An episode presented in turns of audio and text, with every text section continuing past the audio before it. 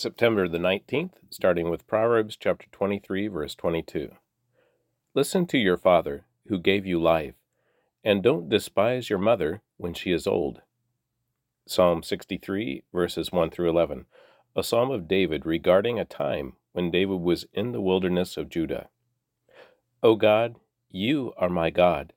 I earnestly search for you. My soul thirsts for you. My whole body longs for you in this parched and weary land, where there is no water. I have seen you in your sanctuary, and gazed upon your power and glory. Your unfailing love is better than life itself. How I praise you! I will praise you as long as I live, lifting up my hands to you in prayer. You satisfy me more than the richest feast. I will praise you with songs of joy. I lay awake thinking of you meditating on you through the night.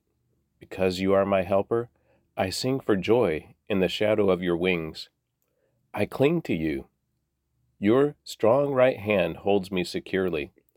But those plotting to destroy me will come to ruin.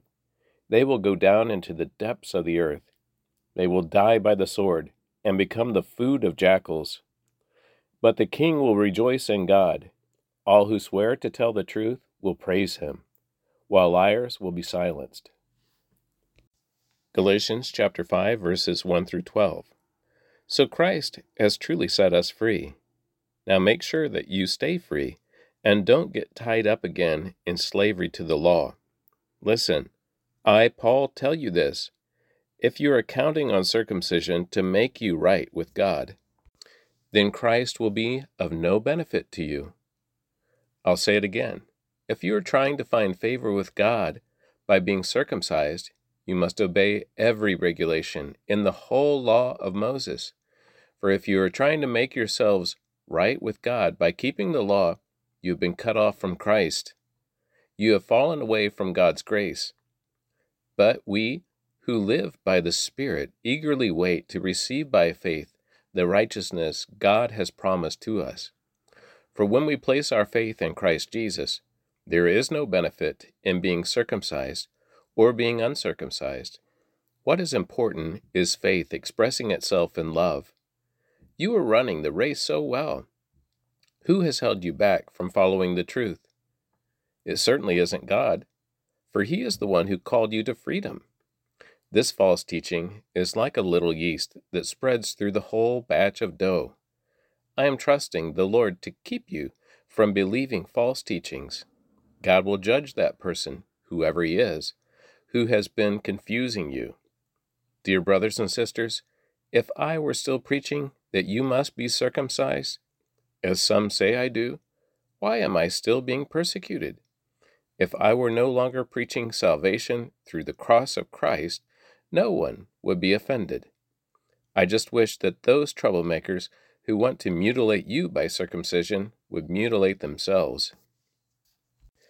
Isaiah chapter 30, verse 12 through chapter 33, verse 9. This is the reply of the Holy One of Israel.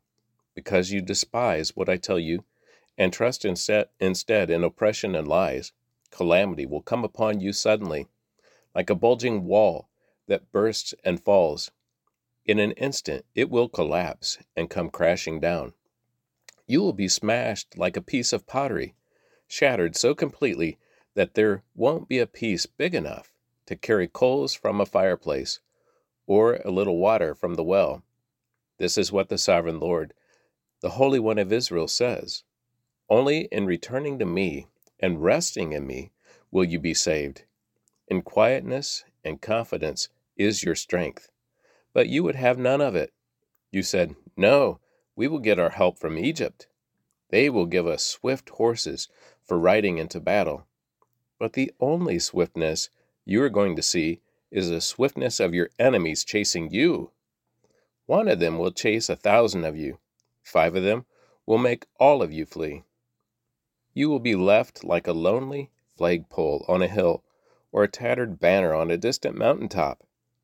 So the Lord must wait for you to come to Him so He can show you His love and compassion.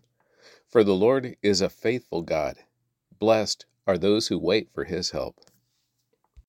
O people of Zion who live in Jerusalem, you will weep no more.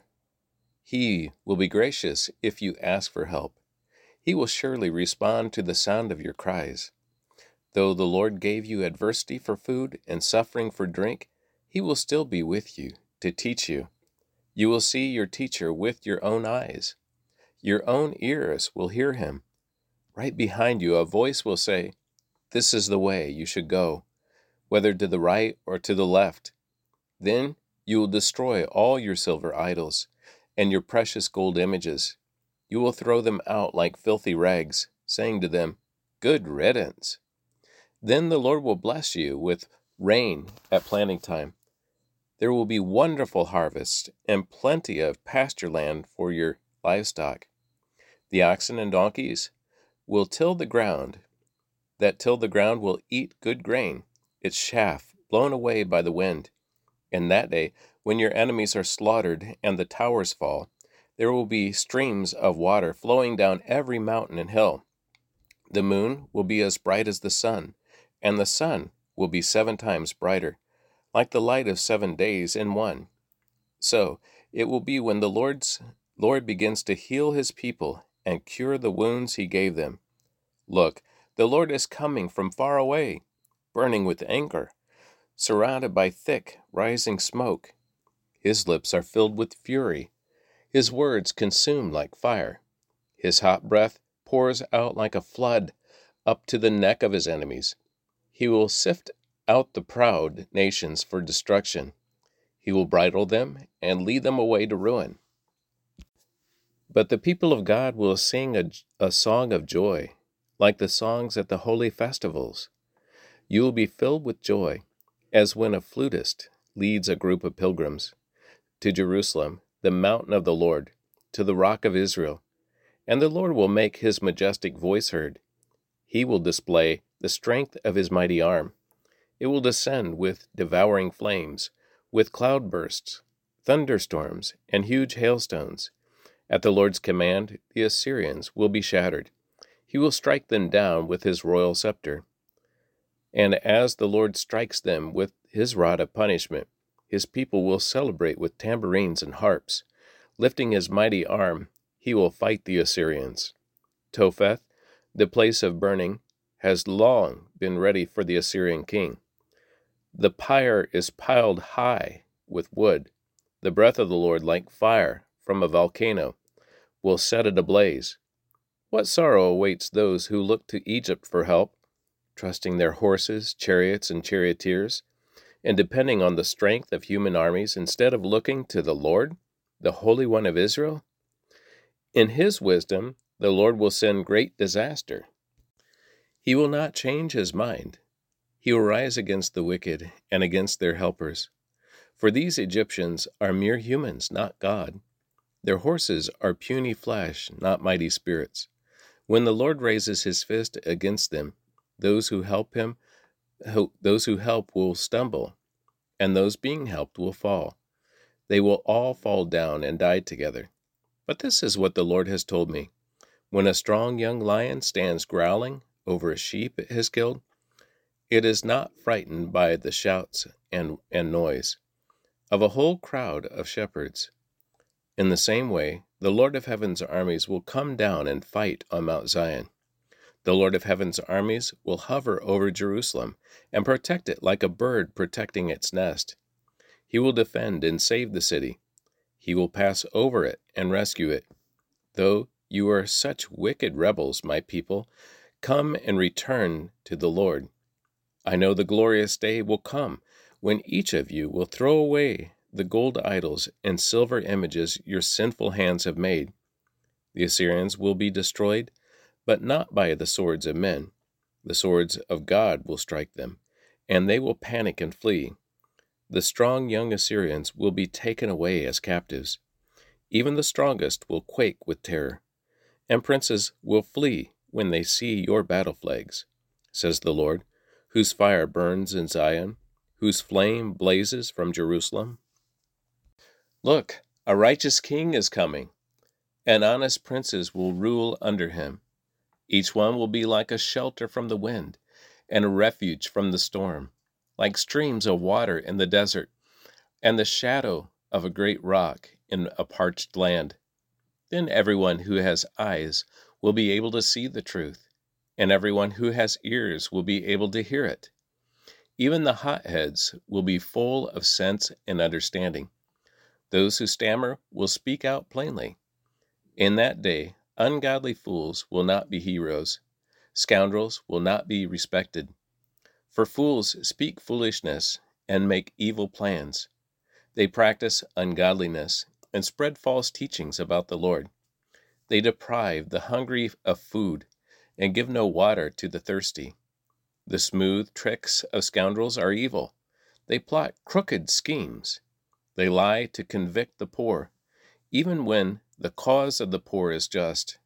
But generous people plan to do what is generous, and they stand firm in their generosity. Listen, you women who lie around in ease. Listen to me, you who are so smug. In a short time, just a little more than a year, you careless ones will suddenly begin to care. For your fruit crops will fail, and the harvest will never take place. Tremble, you women of ease.